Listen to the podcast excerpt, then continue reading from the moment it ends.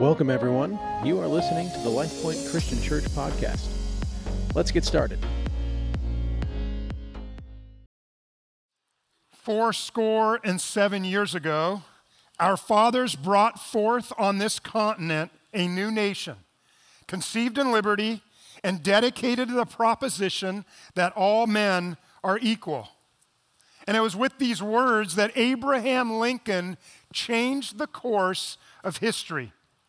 Fast forward about 100 years from that date, on a sweltering day in 1963, a mass of people traveled to Washington, D.C. for the largest civil rights demonstration in American history. Gathered in front of the Lincoln Memorial, they listened to a 34 year old preacher, Martin Luther King Jr. His words grabbed hearts of America, and it stirred the nation when he said, I have a dream that my four children will one day live in a nation where they will not be judged by the color of their skin, but by the content of their character. That became a rallying cry of a long oppressed people who would no longer be denied justice, who would no longer continue to live in the inequality that plagued our country. The words of Dr. King and President Lincoln, they hearken back to a statement from the Declaration of Independence, which states this We hold these truths to be self evident that all men are created equal, that they are endowed by their Creator with certain unalienable rights, that among these, among these are life, liberty, and the pursuit of happiness. Lincoln, King, and our founding fathers all understood that equality was something that was granted to all by our Creator. They understood that equality is actually a key part of Christian doctrine. And what is that as it pertains to equality? Well, according to the scriptures, the scriptures tell us that all people are created in the image of God. All people, created in God's image. That all people are loved by God.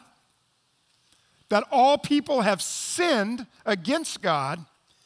And all people are able to be redeemed or are able to be saved.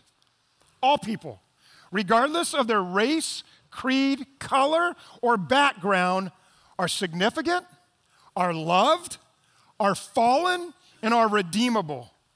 That's what Acts chapter 10 means when the Apostle Peter said and realized finally that God does not show favoritism.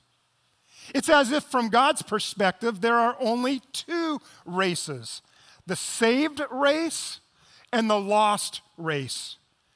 We're all created equal. And yet, look around right now. We're all so different from one another. Equal, but very different. For example, we don't all have the same race or background or culture. We don't all necessarily have the same language. We don't have the same IQ, the same uh, economic conditions. We don't have the same ability. We don't have the same opportunity. We don't have the same incredible love for the Dallas Cowboys.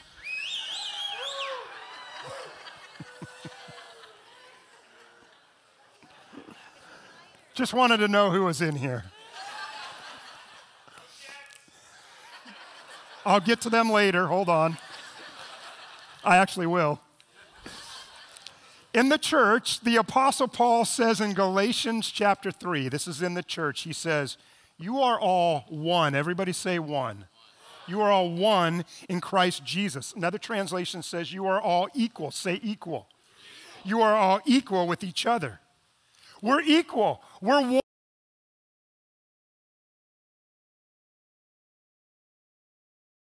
They really had to wrestle with and through those, difference, those differences because it often, those differences often brought about division.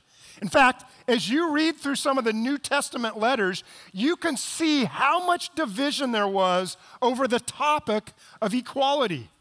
They struggled to get it right. to live up to being equal, equal in the midst of their differences. And their differences, you know, it's different for every generation, but their differences centered around various topics.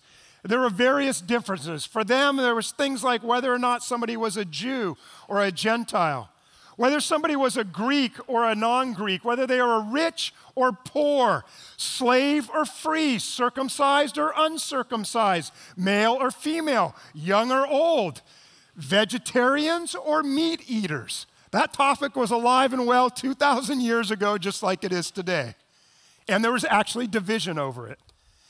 They were divided over some who were Sabbath keepers versus those who were non Sabbath keepers, wine drinkers versus a total abstainers. The church has wrestled with these issues and many ish other issues for 2,000 years. How do you and I live out being one in Christ united in Christ, equal in Christ, while having obvious differences. Equal, but not divided. Well, today, James is going to shed light on this. And he's going to shed light on the problem of our accidental and sometimes purposeful tendency to show partiality or favoritism that leads to a divided and ineffective church. So let's pick it up together. We're going to be in James chapter 2. If you have a physical Bible, you can go there. If you don't have a physical Bible, you can uh, scan the QR code on the screen. That'll send you to the YouVersion Bible app where you can track along with us there. And we're going to pick this up, James chapter 1, starting in verse 1. And he says, My brothers and sisters, believers in our Lord Jesus Christ, must not show favoritism. Everybody say favoritism. We must not show favoritism, or some translations say partiality. So, James, again, his whole letter is, is real and it's practical. And he's saying, hey, gang, hey, believers, don't show favoritism. Now, what is favoritism? Favoritism in the New Testament means to judge on the basis of outward appearance, external circumstances, or some preconceived notions or opinions or ideas or beliefs that we have about somebody else. In other words, it's judging on a superficial, external level, whether by how someone looks or what their circumstances are, such as their rank or their race or their wealth. Favoritism disregards the internal, ignores the internal, things that matter, such as the character of a person.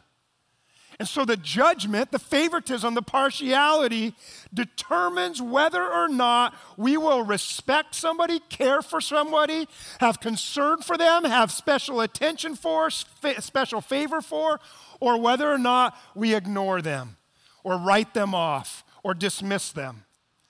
Favoritism is the treatment of someone or uh, uh, our actual treatment of someone or our attitude towards someone based on externals rather than the internals. Now, favoritism and uh, appearance, outward appearance, they dominate our culture and our society, don't they? I mean, if you just think about it, they do. I think about People magazine sells its uh, famous magazine, 50 Most Beautiful People edition. Very popular uh, based on people's appearance. I, I read one news article that led with this line, and it led with this line, and this was uh, came out back in February. It said this: Now that the Super Bowl is over, what does a sports fan have to look forward to in February? There's the NBA, hockey, college basketball, and one other semi sports staple that warms up the late winter. Anybody know what it is? So you're like, I don't want to say. Anybody know? The article goes on and says the Sports Illustrated swimsuit edition. By the way, Sports Illustrated swimsuit edition, that edition alone has collected over a billion dollars in revenue, making up 10% of Sports Illustrated's entire revenue. All so that people can check somebody else's outward appearance out. We also have the Forbes top wealthiest people appearance, fame, popularity. or the top wealthiest companies. We watch TV shows and sit there in awe that are dedicated to the, to the most opulent mansions and properties in our country. Social media is, of course, obsessed with outward appearance. People literally build their careers right now on social media for one, with one simple thing their looks. Making tens of thousands, hundreds of thousands, some, some even in the millions of dollars, strictly based on their looks. This last Sunday night, 24 million people tuned in to watch the NFL's second worst team in the NFL, the New York Jets. 24 million people. Now, tuned in. I can tell you this nobody except Pastor Derek turned in to watch the worst team on Thursday night, the Chicago Bears. So, why in the world would 24 million people, by the way, that's 11 million more than, than, than the next closest game during the season, why would 24 million people tune in to watch the worst team, second worst team in the NFL? Why watch such a pathetic team? One reason Taylor Swift was in attendance. And you're like, yeah, I know, I watched my first football game ever. Jet Stadium, the second worst team in the NFL, who doesn't even have their starting quarterback anymore. They were sold out. People who have never watched a football game watched that football game all to get a glimpse of Taylor Swift, who's been hanging out with Chiefs tight end Travis Kelce. It's crazy. The NFL, they understand marketing, they understand appearance. So the NFL actually right now is all in on the Taylor Swift Travis Kelce relationship. They're leveraging it. Why? Because they know appearance, wealth, and fame sells. The world is impressed by, captured by, captivated by values such as fame, popularity, outward appearance, outward beauty, wealth, money, and the trappings of earthly power. But 1 Samuel chapter 16 reminds you and I while people may judge by outward appearance, the Lord looks at the what? The Lord looks at the heart. Unfortunately, people within the body of Christ, the church, are often guilty of showing favoritism as well, looking at the outward rather than looking at somebody's heart. And so, even in the church, and God forbid it's here, but perhaps it is, the people in churches favor our group, our group, to the detriment of some other group that we look down upon and we avoid others who don't dress like us, look like us, or vote like us. Or we refuse in the church oftentimes to be friends with or connected with people who are outside of our social status.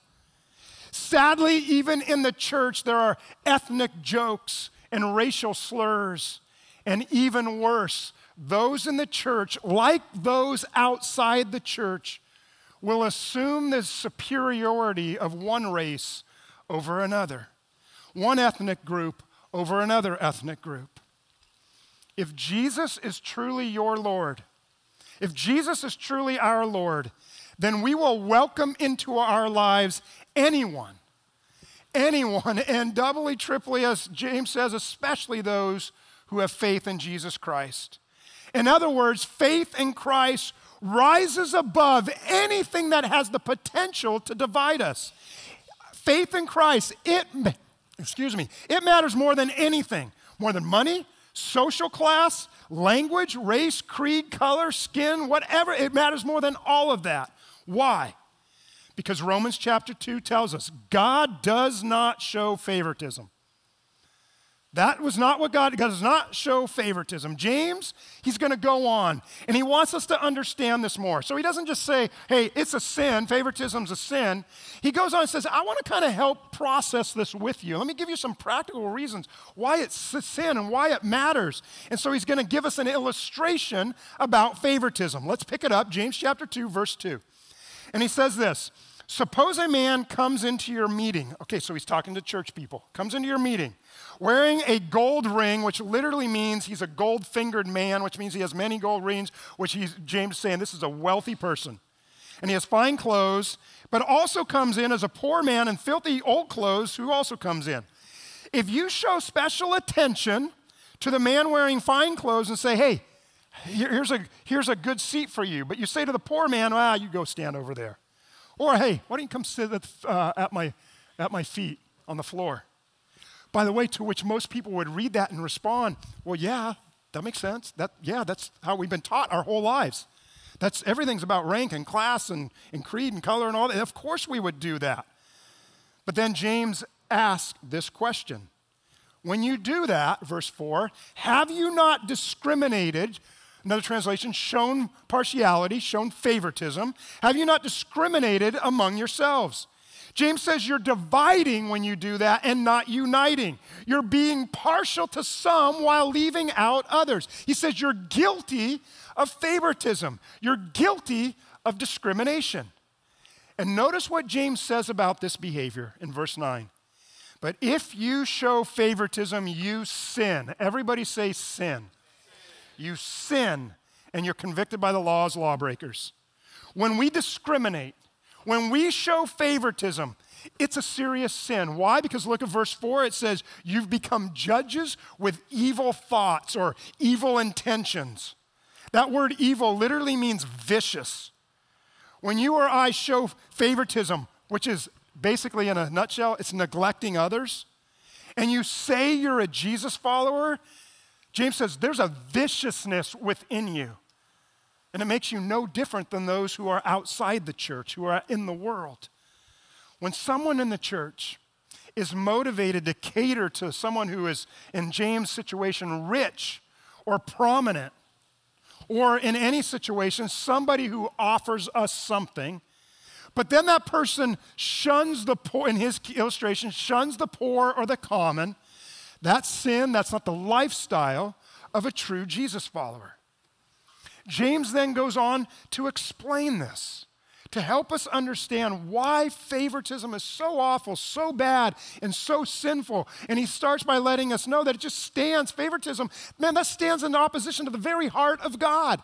He says this in James 2, verse 5. He says, Listen, my brothers and sisters, has not God chosen those who are poor in the eyes of the world? to be rich in faith and to inherit the kingdom he promised those who love him? James is saying to you and I, how is it possible that we could ever reject someone that God has already accepted and, in fact, has chosen? When we do that, that behavior stands in direct opposition to the very heart of God. God has chosen these people. Specifically, James is thinking about people here who are poor by worldly standards. They don't have much to offer the world by worldly standards, but he says, man, they're rich in faith. God's heart and God's love is for all people, even those who, by the world's standards, don't measure up. That God delights in taking those who are broken of all kinds of brokenness and redeeming them. I love what the apostle paul said in 1 corinthians chapter 1 to that local uh, body of believers here's what he said to that particular church he said remember brothers and sisters that few of you were wise in the world's eyes or powerful or wealthy when god called you instead god chose things the world considers foolish in order to shame those who think they're wise. And he chose things that are powerless to shame those who are powerful. God chose things despised by the world, things counted as nothing at all, and he used them to bring to nothing what the world considers important. God's ways are literally upside down from our ways. They're the exact opposite of the ways of the world. God chooses the outcast, the orphan, the widow. Jesus' whole ministry taught us that God has a heart for those that the world deems um, ineffective, unlovable, unreachable, and outcast. In other words, you know what God does? God chooses the B players. I want you to think about that for a moment. God chooses the B players. You and I, we would never choose the B players. We want the A team right? We want the best team. We want the number one pick in the draft. We want the best player. We don't want, nobody wants Mr. Irrelevant. Nobody wants that person. Speaking of which, I'm not a 49ers fan.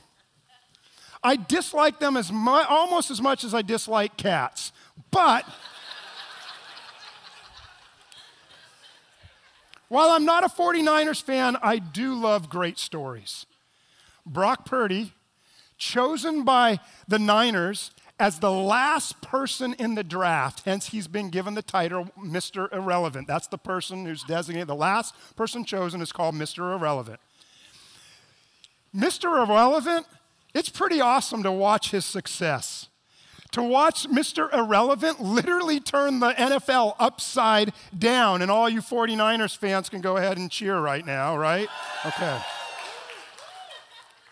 And we saw that turn the NFL upside down. We saw the principle of 1 Corinthians played out on national TV when Brock Purdy, literally Mr. Irrelevant, beat the best, beat the GOAT, Tom Brady, on December 11, 2022. It was amazing. The Mr. Irrelevant, shame the wise, shame the, the best, and turn the world upside down. Of course, I'm hoping tonight that Brock has the worst game of his entire career. But that's a different topic for another time. You see, God chooses those whom everybody else says just doesn't fit in. God chooses those who the world says they don't measure up, they can't succeed, they can't overcome, they can't conquer. God does that to let us know. Why does He do it? He's letting us know everybody, all people matter to God. So do not show favoritism to the ones that you think are worthy of your attention. All people matter to God. And therefore, as Jesus followers, that simply means all people matter to us. It's that simple with God. When you show favoritism, you are standing in opposition to the very heart of God. But favoritism also, James says, dishonors those who you're rejecting. Notice what he says, James chapter 2, verse 6. He says, when you reject somebody and show favoritism, James says, you've dishonored the poor. Then he goes on and he says, Isn't it the rich who, you're, who are exploiting you? Are they not the ones who are dragging you into courts? Are they not the ones who are blaspheming the holy name of him to whom you belong? And so he starts that passage off you've dishonored the poor when you show favoritism. The Greek word for dishonored means to perceive as having no value or worth to you, so you treat them shamefully. When you size somebody up, when I size somebody up, and when you think somebody doesn't measure up to whatever standard you or I have created in our minds, and then we choose, because of that, to set somebody aside, to say, I'm not going to give them my time or my attention. I'm going to avoid them. When we do that, we are saying they have no value or no worth. I want you to think about that. Somebody who is created in the very image of God, all are equal in the eyes of God. We are saying by our actions, that someone who's created in the image of God, that they're worthless. How do you think that sits with God? You say, that doesn't sit well with the Lord. James says, and goes on and says, and practically speaking, these people you're favoring, remember what the rich do with their money. He says, they have money and they use it to attack you they have money. They're the ones who can hire lawyers and drag you into court, James says. When you show favoritism, James is saying, that's just going to, on the rich, he says, that's just going to backfire on you. So, why in the world would you give them favorable treatment? That's going to backfire on you. And he says, he goes on in verse 7, he says, by the way, practically speaking, remember also what the rich do with their money. As they attack you, another way they attack you is they have the, they have the power to be able to speak most vocally against Christians or against Christ. And maybe you've noticed that in our culture today. Social media giants, leaders in our government or other governments around the world, they have the power, they have the money, and so they can speak the loudest against us including having the ability to create policies against our beliefs. James says, why go there? Now, of course, just to be clear, I probably don't have to say this, but I might as well say it. Scripture is not teaching that all rich people have no hope and that all poor people are good. That's not even the point here. James is just making an observation about the obvious contrast in the way people treat each other, often based on what they have and what they don't have, how they look versus how they don't look, or how they look this way versus that way. James says you're not to show favoritism, especially based on the ridiculous notion of what someone has or what some, someone could offer you. Because when you do that, you're dishonoring those you reject, saying by your action that they're worthless. James also goes on and says that favoritism is a sin because it violates the royal law. Notice verse 8, James says, If you really keep the royal law found in Scripture, what is the royal law?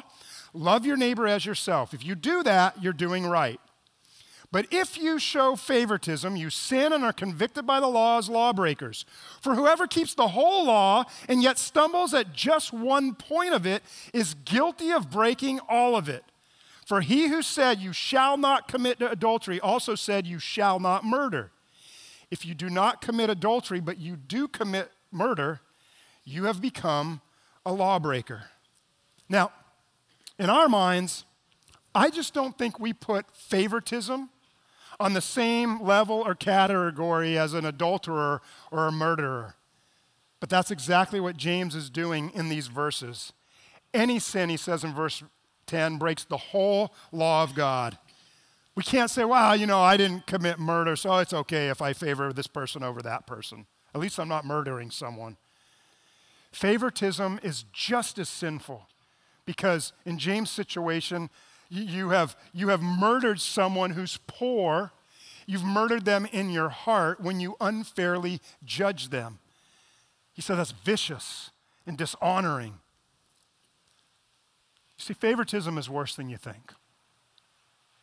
Favoritism is worse than we even give it consideration to. It's a big deal to God. And so, James' point is that whatever our bias is, whether it's based on someone's race or gender or looks or social status or economics or any other criteria we use, any of it breaks all of the law of God and it's a sin. With God, there are no favorites. With God, we are all equal. And so James tells you and I, in light of all this, he says, James chapter 2, verse 12, he says, Speak and act. Speak and act as those who are going to be judged by the law that gives freedom. Because judgment without mercy will be shown to anyone who has not been merciful. Mercy triumphs over judgment. James says to speak and act. In other words, live your lives towards other people, showing that you understand how much God has been merciful and gracious to you. The way that God has demonstrated mercy and grace to you, you show that to others. Because if, he says, if you do not show that mercy to others, then God will judge you without mercy. I don't know about you, I don't want the judgment of God. I don't want anything to do with the judgment of God. What I want is His mercy. And I want Him to pour out His mercy on me, His love and His grace. And so, because that's what I desire and that's what God is giving me, of course, you and I, that's what we will do. We will show the love and grace and mercy and compassion of God to others, towards all others. Matthew 5 God blesses those who are merciful, for they will be shown mercy. The reality is, every church, has its cliques, and often new Christians or guests, they find it difficult to get in. But man, if there's one place where, where class distinctions, groupings should be irrelevant, it's in the church. And so God is inviting you and I to a better way. That regardless of somebody's social standing, regardless of their wealth, their clothing or their appearance or their education or their background or their lifestyle or their popularity or their fame or their color, creed, or uh, uh, ethnicity, that none of that has an effect on us. Why? because we are actually going to reach out and care for all people created in the image of God, no matter who they are. Because as we have been given mercy and shown mercy, we too will show mercy to others, and we will break down the dividing walls of hostility that sometimes even exists in a church. Everybody counts, everybody matters, and everybody ought to be welcome into our personal world. Speak and act as those who have been judged by the law that gives freedom. So, have you been showing favoritism? Has that been a part of your life? In your thoughts, in your actions? Now's the time that we go before God and we say, God, I confess. And I turn this over to you. And I want to be a person who, who sees people for who they are, created in the image of God, and I will demonstrate and show mercy by my attitudes and by my actions. Let's take time to talk to God about that now. Let's pray. We hope you enjoyed today's message. You can learn more about us by visiting us online at lifepoint.org. If you are ever in the Sacramento area, we would love to see you in person. Events and service times can be found on our website. Thank you for listening, and we hope you join us for our next episode.